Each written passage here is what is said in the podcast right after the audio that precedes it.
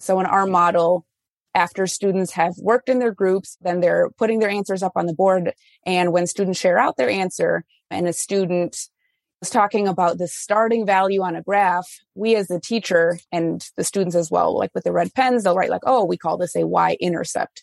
And so this formalizing later is really, okay, you already have all of the ideas. You've already done the thinking and the reasoning in math, this thing that you've already thought about, that you've already discovered, it has a name, and that's all it is. Today, we speak with Sarah Stecker from Grand Rapids, Michigan. Sarah has experience teaching courses from geometry all the way through AP calculus in the most diverse public high school in Michigan. She is now the chief lesson designer at Math Medic a website that provides free lesson plans for teachers covering the entire high school math curriculum. The discussion today will focus around the teaching model developed for Math Medic Experience first, formalize later, or EFL for short. In this teaching model, students interact in small groups on an activity before the teachers formalize the learning with a whole group discussion. Sarah's found that this teaching model promotes curiosity and engagement, opening up access to a wider variety of students and produces confident learners capable of flexible thinking. All right, my friends, let's hit it.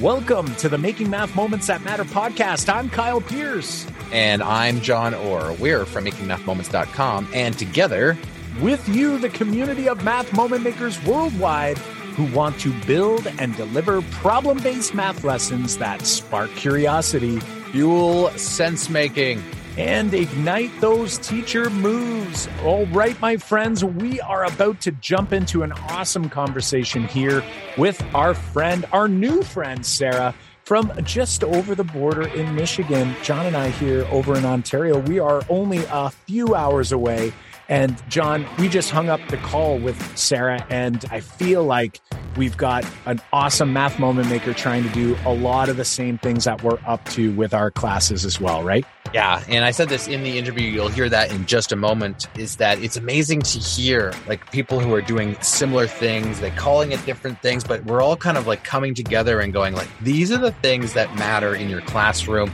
through practice and through trying different things, people are like, this works. And it's great to hear it from many voices. We've got many voices here on our podcast promoting this idea of, I guess we'll use the EFL phrase here from Sarah, where it's you experience this math activity first and then you formalize it, you consolidate it later. We've been talking about that here on this podcast since inception. It's great for Sarah to come on and go, Hey, we're doing that It was over here as well with lots of other folks on the podcast sharing similar stories. So you're about to hear that here. And she's got some great tips and resources for you to use in your classroom all for free. So stick around to get that info. Kyle, here we go. All right, here it is.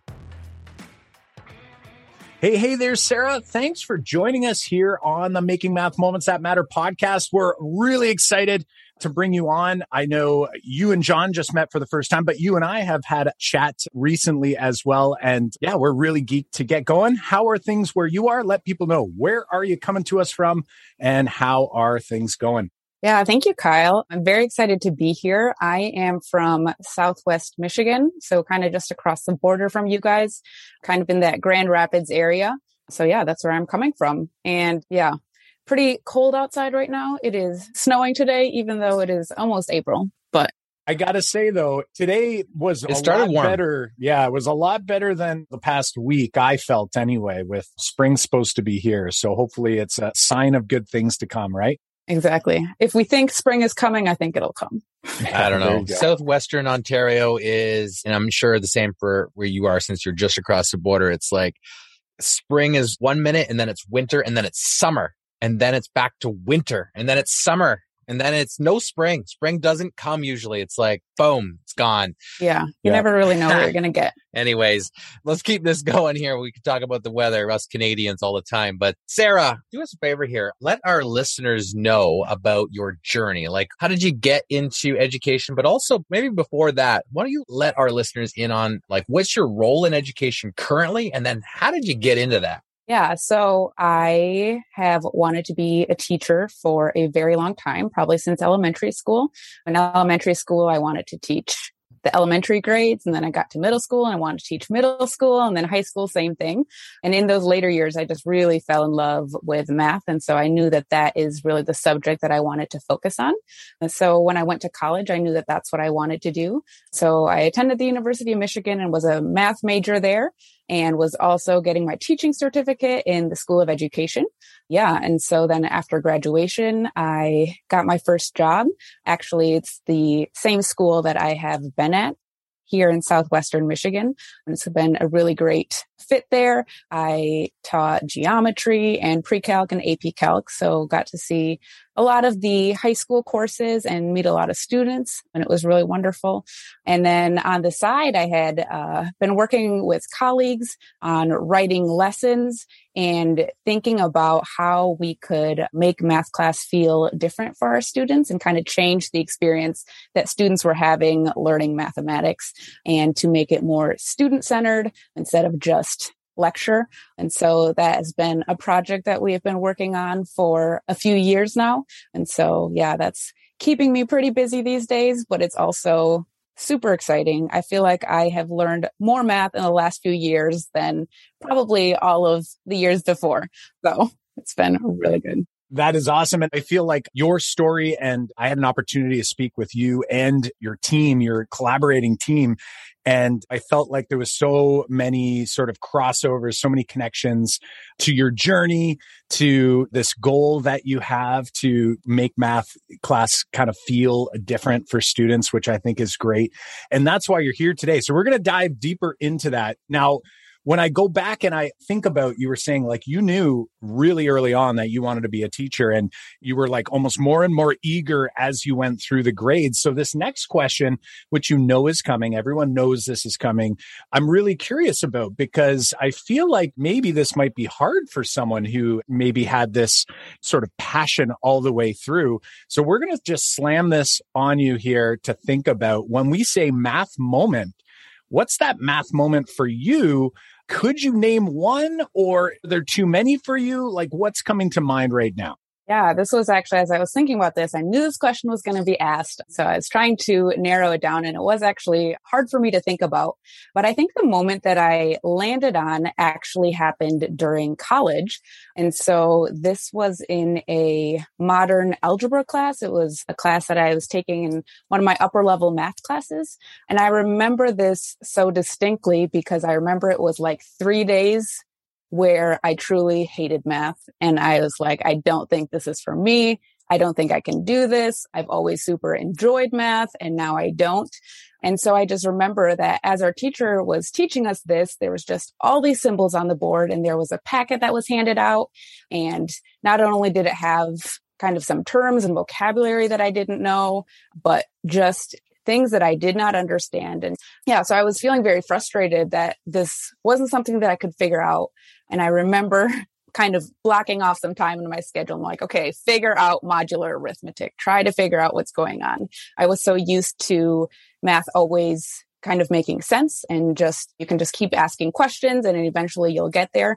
And this is the first time that I kind of thought that math it felt really arbitrary to me. Like it was kind of random and maybe this was just the part where you just at least kind of have to memorize it. And so I was really trying to figure out what was going on. And I remember a couple days later, we actually did this problem in class called the chicken nugget problem. And it was all about if chicken nuggets are sold in packs of six or nine or 20, what kind of orders can you make? What's the largest order that you can't make? And we were just going, thinking about this problem. And by the end of this, by the time we had kind of debriefed that activity, it just like dawned on me that modular arithmetic is really just divisibility with remainder.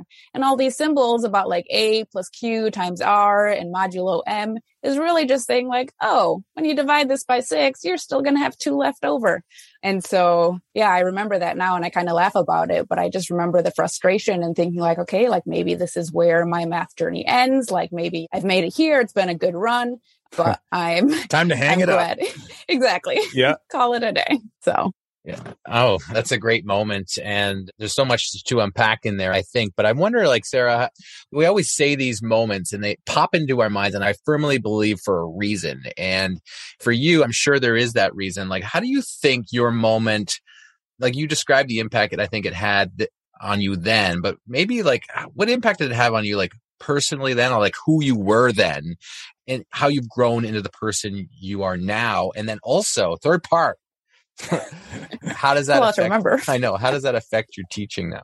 Yeah. So I think for me, it first of all gave me a lot of perspective on what math learning can feel like and that it can feel frustrating. And when it does feel frustrating, I was very, very kind of shocked and surprised at how quickly I could turn to not liking math after having liked math for like 14 years. And so I was just very surprised at how quickly that turnaround could be and thinking Stabbed about you in the back. Yes, exactly. Like Yeah. we- Math and I were like I BFFs. thought we were and, yeah, I thought we were friends. Right. And so just how quick. quickly that was able to change. I thought also a lot about what would it have looked like if we had maybe started with that chicken nugget problem instead of the notes with all the symbols and all the notation. And I think that has really played a very large part in how I teach now, which is starting with some kind of experience or something that students can understand, something that feels relevant or just something very accessible, and then kind of adding in some of that formality later. And thinking about my students and how I can reach them and how I can make math accessible and so that they can figure it out.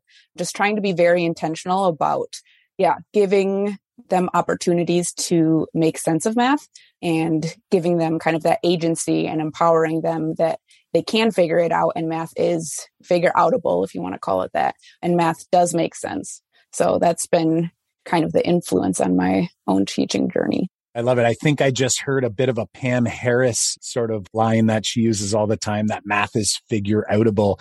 And it truly is. And so I have two things. There's a question and a comment or maybe a reflection, something that stuck out to me. So my question for you first, and then I'd like to follow it up because I don't want to let it slip. My question for you is, when you ran into that modular arithmetic experience and you felt like Jon said, it's like math stabs you in the back or like your journey was over, or maybe you weren't meant like, I thought I was in good shape, but here I am. I'm wondering, do you look back on that now? And if you were to look before that experience, did you find that math very rarely actually challenged you? Like, were you just kind of like one of those students who was able to sort of quote unquote get it and maybe didn't have a ton of experience with real productive struggle to that point? Or was this something different? The reason I'm asking is because I know that was my problem is that like anytime things were hard for me until I hit university where no one wanted to help me, it was like I always got bailed out, right? Like I got bailed out by the teacher. I got bailed out. Like somehow the struggle didn't last very long for me. And it was like I was able to overcome it very quickly. And I'm just kind of curious for you, is that similar to your experience or was it something different? Like what about that maybe caused you to have such trouble? Because you did overcome it eventually and your mindset had shifted so I mean it seems quickly. I'm sure it was you were struggling for a while. So I'm curious about that.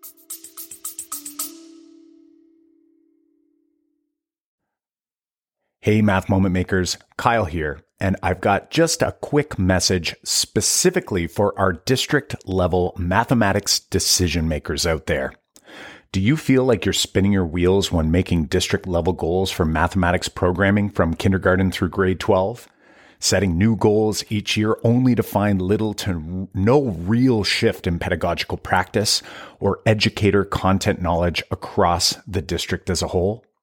Take a moment to book a short call with our team so we can learn more about your specific district and educator learning needs in mathematics so we can assist you in taking the first step of many in the right direction. Visit makemathmoments.com forward slash district to book a web call with our team today. We have a limited number of spots for districts just like yours, so don't wait head to makemathmoments.com forward slash district and grab a spot in our calendar now. Yeah, so I would say I don't think this was the first time that I experienced challenge in a math class. I just remember that in my prior experiences, when something got hard, I just kind of had this I don't know, I guess belief that, okay, like if you just keep working at it, like you can figure it out. I was never the student that just didn't study and that got A's. I always, I think I just very much enjoy the learning process. So I enjoyed taking time to really try to understand what was going on, as well as I was that student that was always asking questions and trying to understand it from every angle. Because to me, like it didn't, until I fully understood it, I couldn't really own it. And so maybe what made this experience in college different is I had actually worked to try to figure out what was going on. I was like doing it at my house and like trying to figure it out. And there was just like some kind of block there where that wasn't happening. And usually I think in the past I like had just gotten myself out of that or like I had asked the right questions to be able to kind of make sense of what was happening or then like the whole class is struggling. So then we kind of go over it again the next day. So yeah, so I think that was maybe the difference there. And I think in general, I do actually enjoy it when it gets challenging.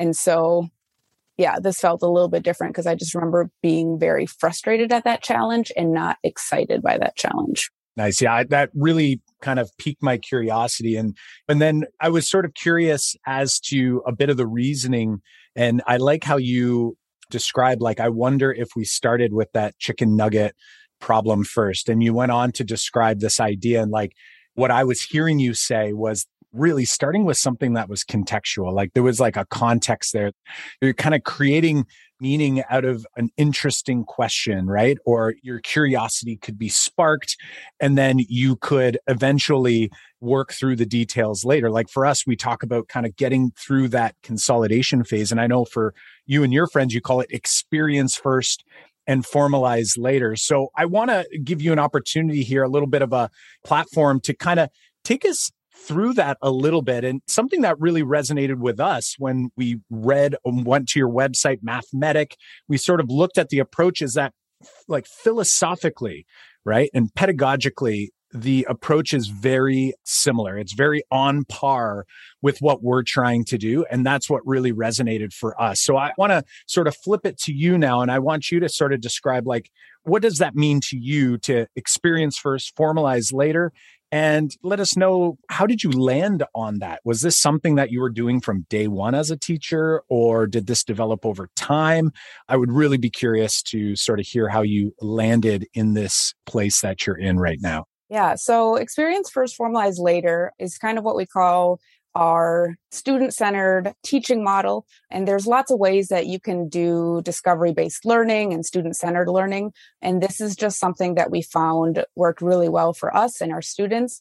And basically the gist of it is, is that we're kind of flipping around the traditional model where instead of the teacher starting by giving the students the notes or like, okay, here are the important words and here are the symbols that you're going to need to know. And now let's practice Instead, the students start in their groups. So they're working in groups of three or four, and they're working through some kind of an activity that kind of guides them to the big idea of the lesson, except for that they're coming up with it for themselves.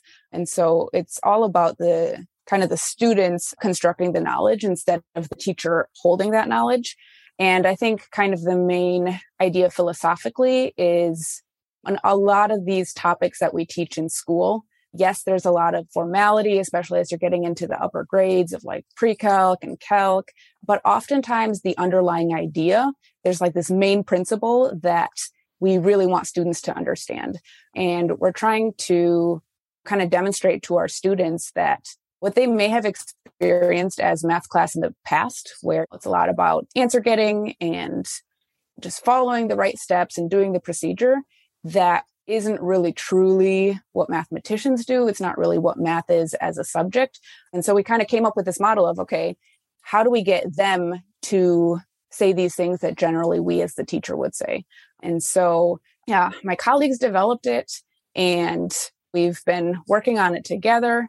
And so thinking about, okay, what questions can I ask the student so that they're having those aha moments and when we're writing the lessons, kind of like that moment that I had with the modular arithmetic, when I realized like, oh, it's divisibility with remainder. Those are the kind of moments that we're hoping to create where they're like, oh, solving a system by elimination is just like comparing and seeing what's different between the two and trying to get that difference to only be due to one variable.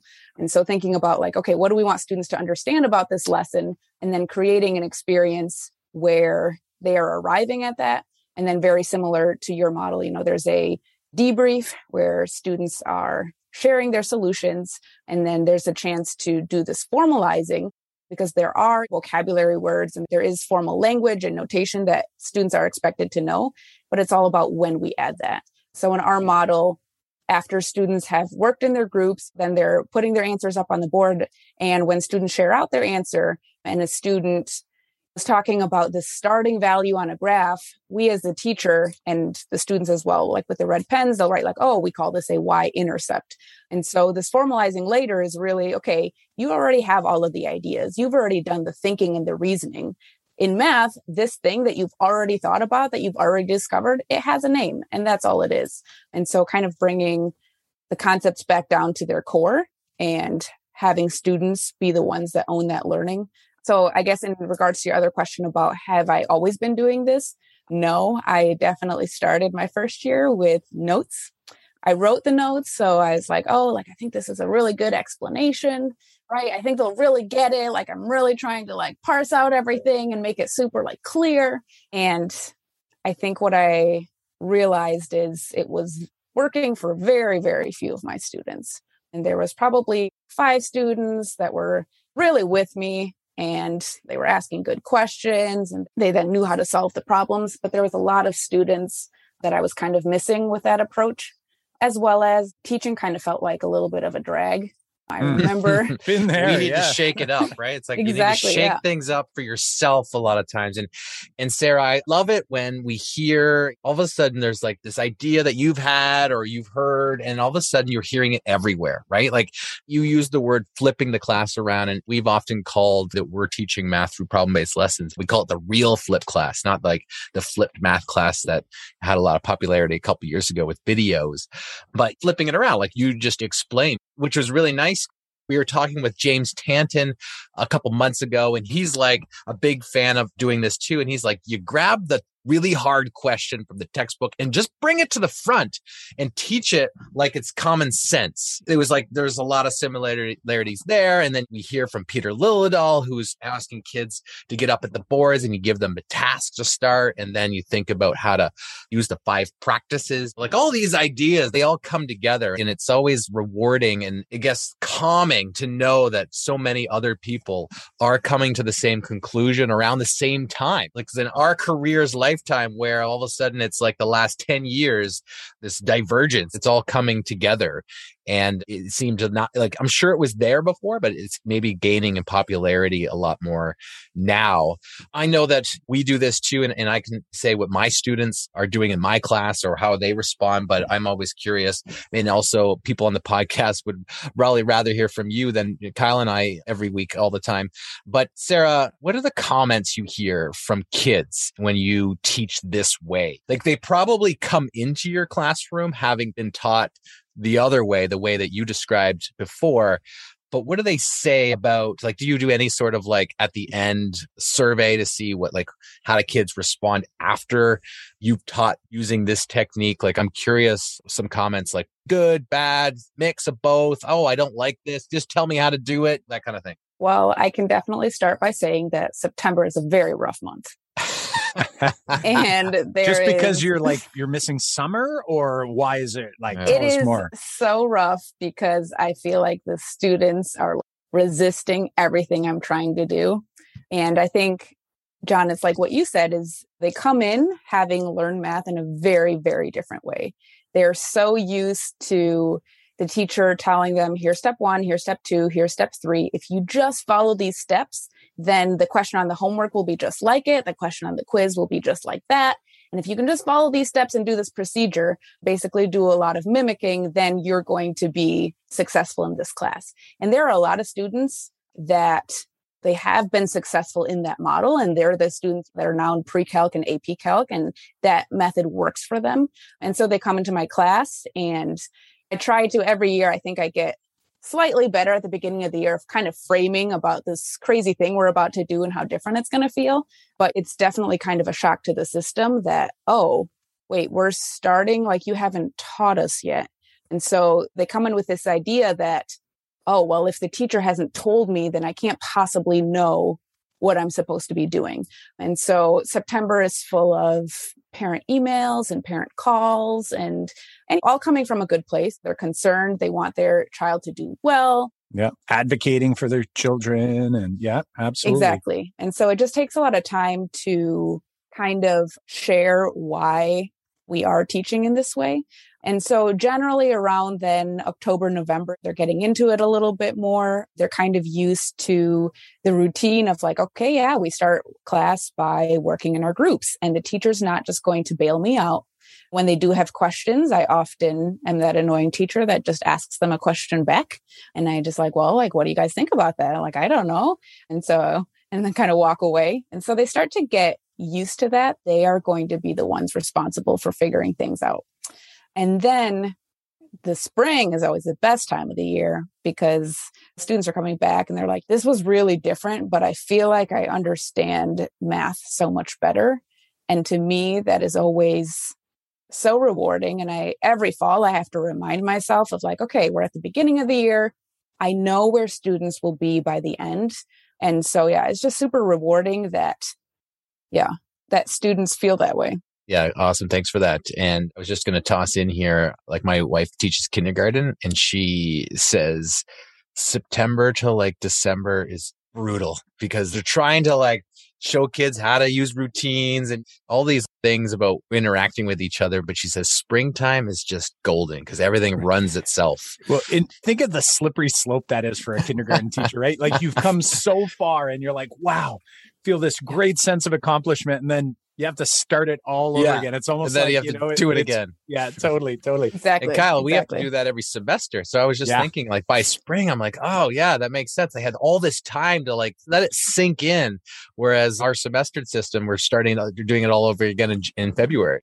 Yeah. And like what you're sharing resonates with us. It reminds us of when we began this journey. I think to something that it feels even harder and it feels even more difficult to manage when you're trying to make this shift in your pedagogy. So you're sort of like, you believe it from like a philosophical perspective, but you're like, I've never done it yet. What if I'm wrong? Right. Like, so you have this doubt. And of course, as you do this more and more, and you kind of, you know, like you're saying, like you have confidence in where you're going, that obviously gets a little better. And I definitely know I struggled with this with a lot of students, especially early on.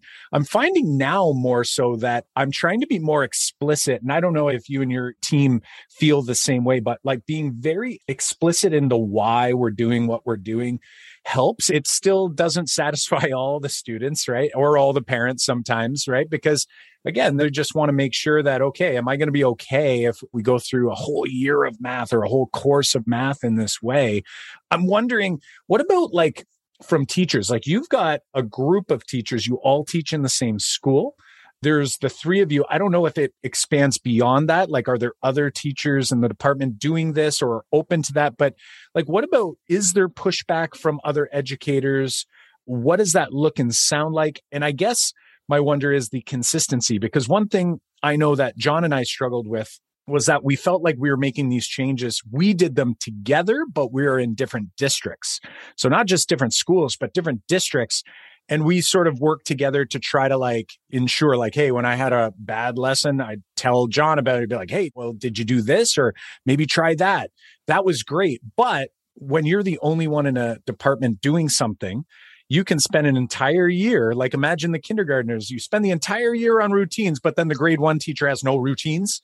It's like it kind of goes all out the window. And the same is true when we try to convince students that, hey, math is something different than maybe what you thought it was. But if they go into another classroom where it's back to the way things were, you got to stop and wonder sometimes. Like, I know we did some good things during that year, but for that student as a whole, it's more like a blip in time versus like any sort of consistency. So give us a heads up on that. Like, did you get pushback from teachers and what does it look like now? How is that going for you folks? Yeah. So, I mean, in our department is a pretty big math department. We have a pretty big school. So our math department is about 15 teachers.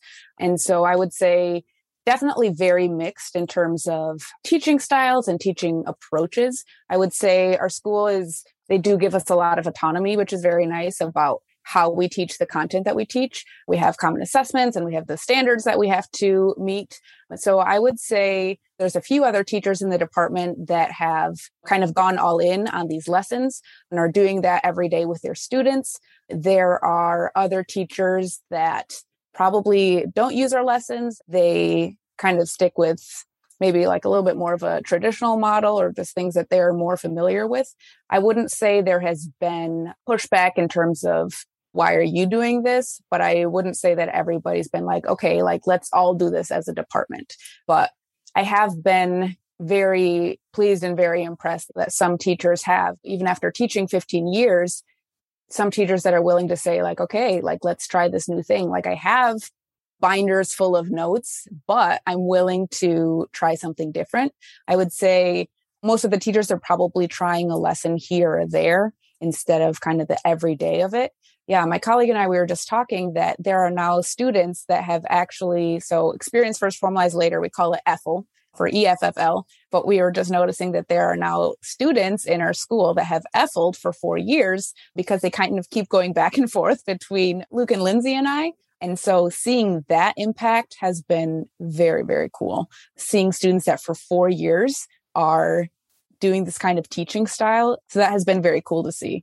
I think that is not the case for every student. We also have students that switch at semester, which can be very hard and kind of doing very different types of instruction. I remember I took over a teacher's class second semester and I was like, why are these kids not talking? Like I had such a hard time getting them started. So that is a little bit tricky, but I think students are really resilient. And I think if we provide those environments where they can show us and each other how brilliant they are. I think the students always kind of surprise us in a very positive way about how quick they are to be willing to try new things, even when it feels unfamiliar.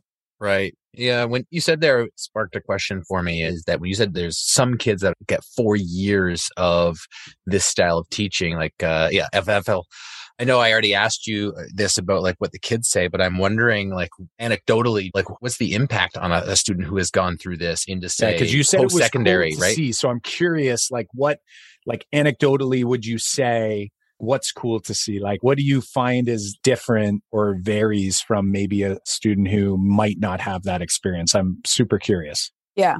So I think the biggest kind of comment I hear from students is one that they felt like that their teacher believed in them and trusted them that they were able to figure things out for themselves.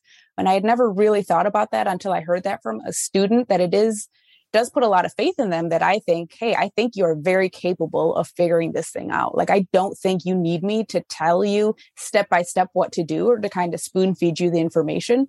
And i think students also kind of telling me that they understand something in a much deeper way as well as that they find math way more rewarding. A lot of these students, maybe they were successful in other models, maybe they weren't. But when I see that they are enjoying math more and not just being good at math, but also like struggling with math or um, that productive struggle and realizing that sometimes that struggle is really, really helpful and it doesn't always have to be avoided. I think for me, that's like a big win because I think those are the kinds of skills that they're going to take into everything later on.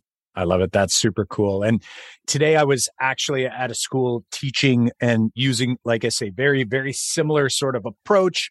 They were coming into circumference and pi and area of a circle. and the teacher we were having a discussion and this teacher was like sort of like here's what i was going to do but it was very like that i said why don't we try to flip that a little bit and let's do that? And we had an opportunity to do it today and it was so great to be in this classroom and to have i'm describing i'm like what would we call this? We are using cylinders to kind of help us with an exploration. We wanted to have a student try to like estimate or predict what's longer, the distance around the top of a glass or the height of the glass, right? And it's a great question because like your intuition wants you to pick height. So we have a vote and all this stuff. And as we're talking about these things, like one, I kept saying like the distance around the top of the glass, the distance around the top of the glass. Eventually a student's like, isn't that just the perimeter? And I'm like, yeah, that is. So I'm like, why is that better to say? Like talking about your formalized later, right? Like, it's like, why is that better to say than the distance around the top of the glass? Right. And they're like, well, that's a lot of words. Right. And I'm like, yeah. And then I'm like, it's actually a special perimeter.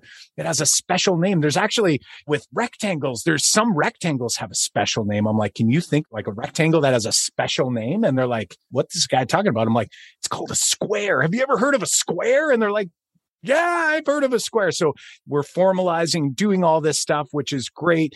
Now, I'm wondering though, because you're teaching, so I'm working with, we're getting more abstract when we're dealing with circle measurement. But I'm wondering for those other high school teachers, like you had mentioned, like teaching geometry, teaching even like AP Calc, a lot of people think, okay, that's great. You can do this sort of thing with maybe not so abstract concepts, right? Like, so concepts that are a little bit more or maybe easy to create a context or to introduce concretely or visually. Like as we get into more abstract ideas, like what does that look like and sound like? And I know this is kind of off the cuff here, this question, but like, do you have an example of what that could maybe look like and sound like for someone who's trying to visualize this as they're driving to work right now, listening in? Yeah, sure. I think that is definitely one of the challenges in math education that we wanted to address, where it seems like a lot of this good work in math ed is happening in the middle school grades and like what does it actually look like when you're doing this with really really abstract concepts and so i think oftentimes we still use a context not necessarily just to make it interesting in real world but to make it accessible to students like earlier i was kind of alluding to this lesson about elimination and we could talk more about that but it's not necessarily has to be a context that makes things curious or interesting for students so oftentimes it can be for example, like let's say you're doing trigonometry and they've just spent all this time talking about similar triangles. And so thinking about like, okay, so you have the similar triangle and why is a similar triangle good? Well, okay, it helps you figure out now that you know the scale factor, you can find all these other sides. Well, what if you didn't have the similar triangle, but you still wanted to figure out the missing sides. Well, and then we start talking about the sine and the cosine and the tangent. They give us these ratios that in this one tiny measurement, it gives you all three of the ratios all at once instead of actually having to have that similar triangle next to you. And so it's like every single similar triangle all wrapped up in this one value and think about how valuable that is. And so it's a lot of that tying it back to something that they already know. And it could be something from a previous unit. It could be something from a previous year. It could go way back, but relating it to something that is accessible and something that makes sense in some place so that they have a place for it to land instead of just feeling like something arbitrary. I guess one kind of lesson that jumps out at me right now, point slope form of a line. I think a lot of students are really familiar with slope intercept form. It's kind of the most common form. And personally, I love point slope form and just we have this lesson. It's talking about cold stone and it's talking about like, okay, if you know the price of a gotta have it size ice cream with three toppings, and then you're trying to find the price with all these other number of toppings, do you actually have to go back and find the base price with no toppings? Or if you've already figured out the price per topping, can you just add on to what you already have? So if you have three toppings and you want four toppings, sometimes students gut instinct is like, okay, I have to first go all the way back, find the y intercept, and then add in four more. Like, okay, well, if you already know what three toppings costs, you can add one topping from there and get four toppings. And so we make this big thing about like, okay, well, why didn't you add four toppings? I thought you wanted four. They're like, oh, we only need to have one more because we already have the three that are included. And so we kind of then in the debrief and the formalization, we're like, okay, why did you only add one? Well, you had three, you wanted four, it's one more than what was already included. And so by doing this and kind of this repeated reasoning over and over, they're realizing, oh, this anchor point, the starting value doesn't have to be the y intercept. It can be anything, and I can add and subtract from there. And so, kind of getting them to think about the reasoning process and the thought process behind why something works and just taking their ideas and their intuition and their logic and then okay this has a name it's called point slope form and they already kind of know why it's so useful instead of me trying to convince them.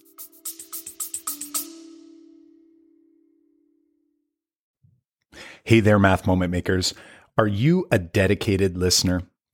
Like i'm talking have you been listening for a couple months maybe even a couple years well, if you haven't taken a moment to leave us a rating and review on your favorite podcast platform, it would mean so much to us. It'll take you under one minute uh, so that you can help more educators see and experience the Making Math Moments That Matter podcast. Uh, do us this huge solid. Uh, we thank you from the bottom of our hearts. And uh, here is today's episode. Right? It's always great to like think about what is the big picture here? Like, why does this make this? Why does this yeah, matter? Why is this super important? How can I put my students in a situation? Doesn't have to be context driven. It can be like puzzle driven or a situation where I'm like, okay, this is awkward. Can I figure out a different way to do that? And then have your students kind of say, I need a different way to do this, or I've figured out this way.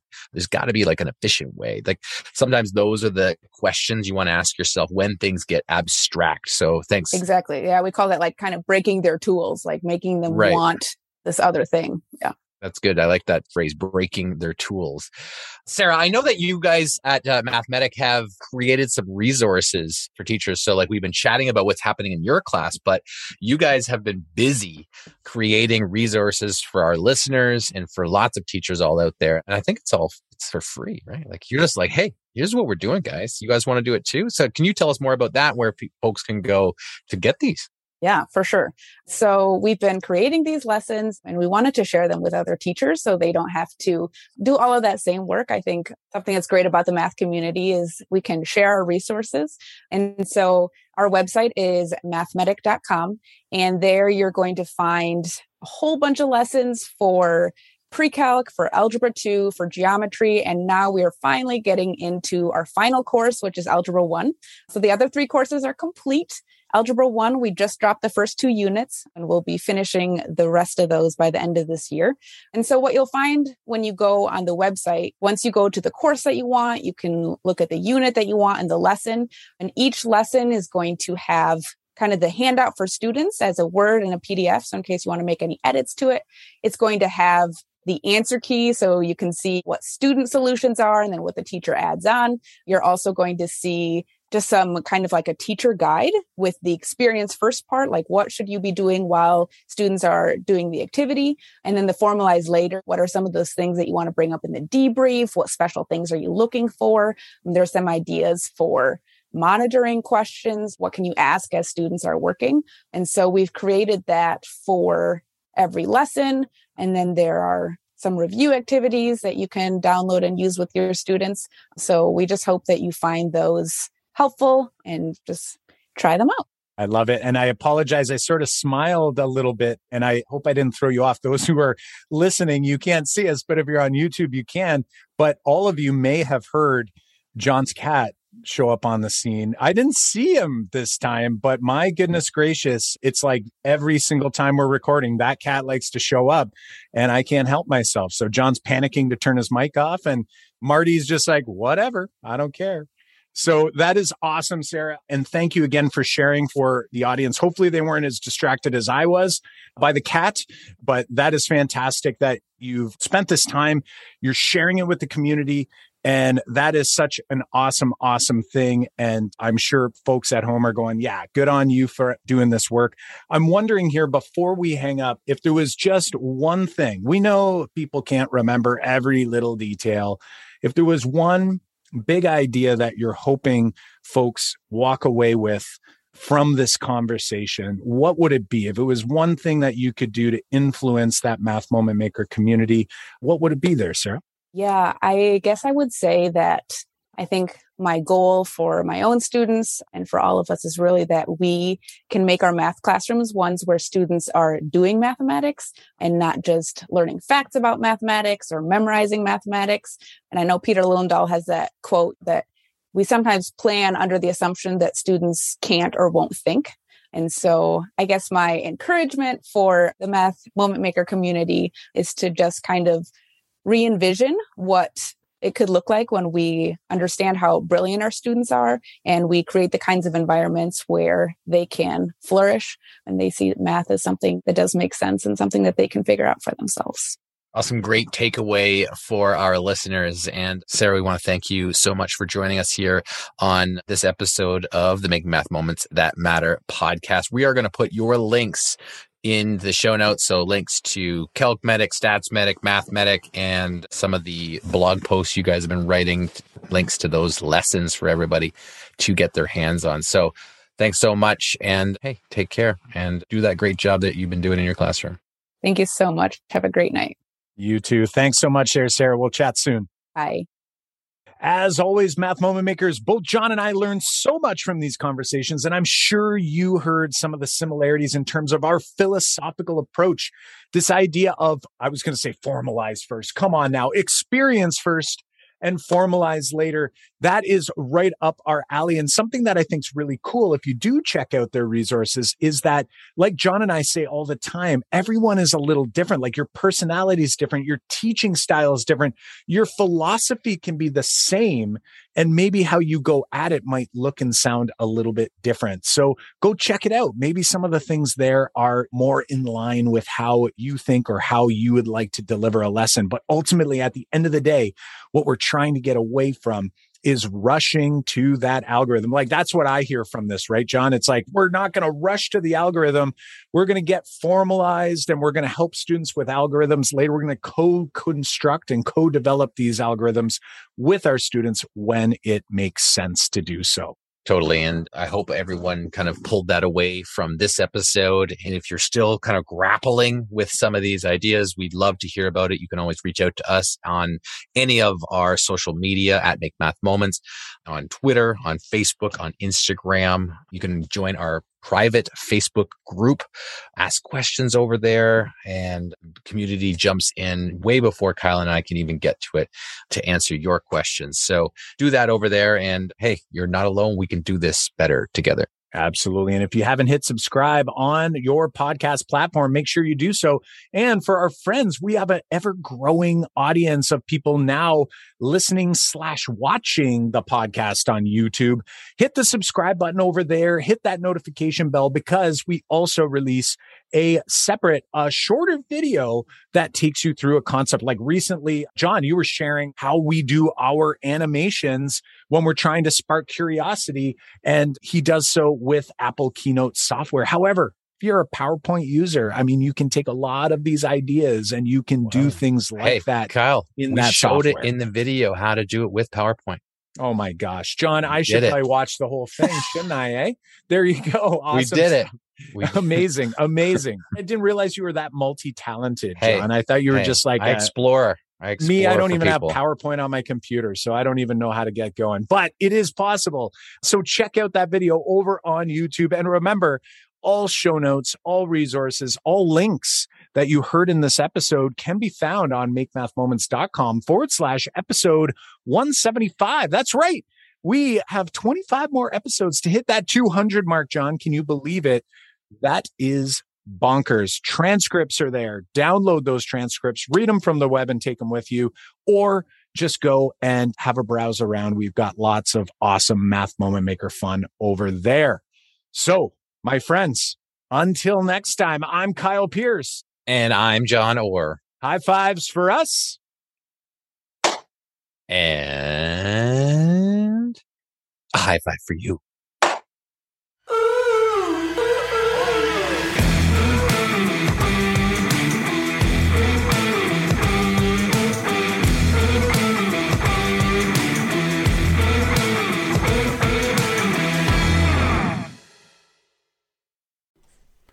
If you are a district leader of mathematics, a math coach, a math curriculum coordinator, a superintendent, principal, getting teacher buy in for effective math teaching practice is top of mind. And plans only go so far. You can make, you know, detailed plans and and carefully designed goals with clear objectives and key results that are measurable. But that can feel like it all falls flat if we can't engage our teachers in the work working with teachers who do not want to change their teaching practices is one of the most frustrating and challenging parts of our job.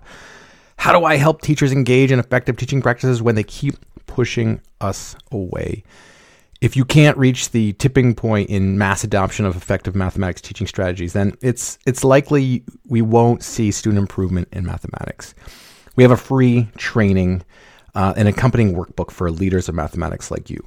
Uh, the, math, the Make Math Moments team, myself, Jon, and Kyle walk you through our four stage process uh, we use with district partners to create clear, measurable, sustainable PD action plans, but more specifically on how to also get teacher buy in so that it drives student engagement. So, step one register for this free training, get your planning workbook.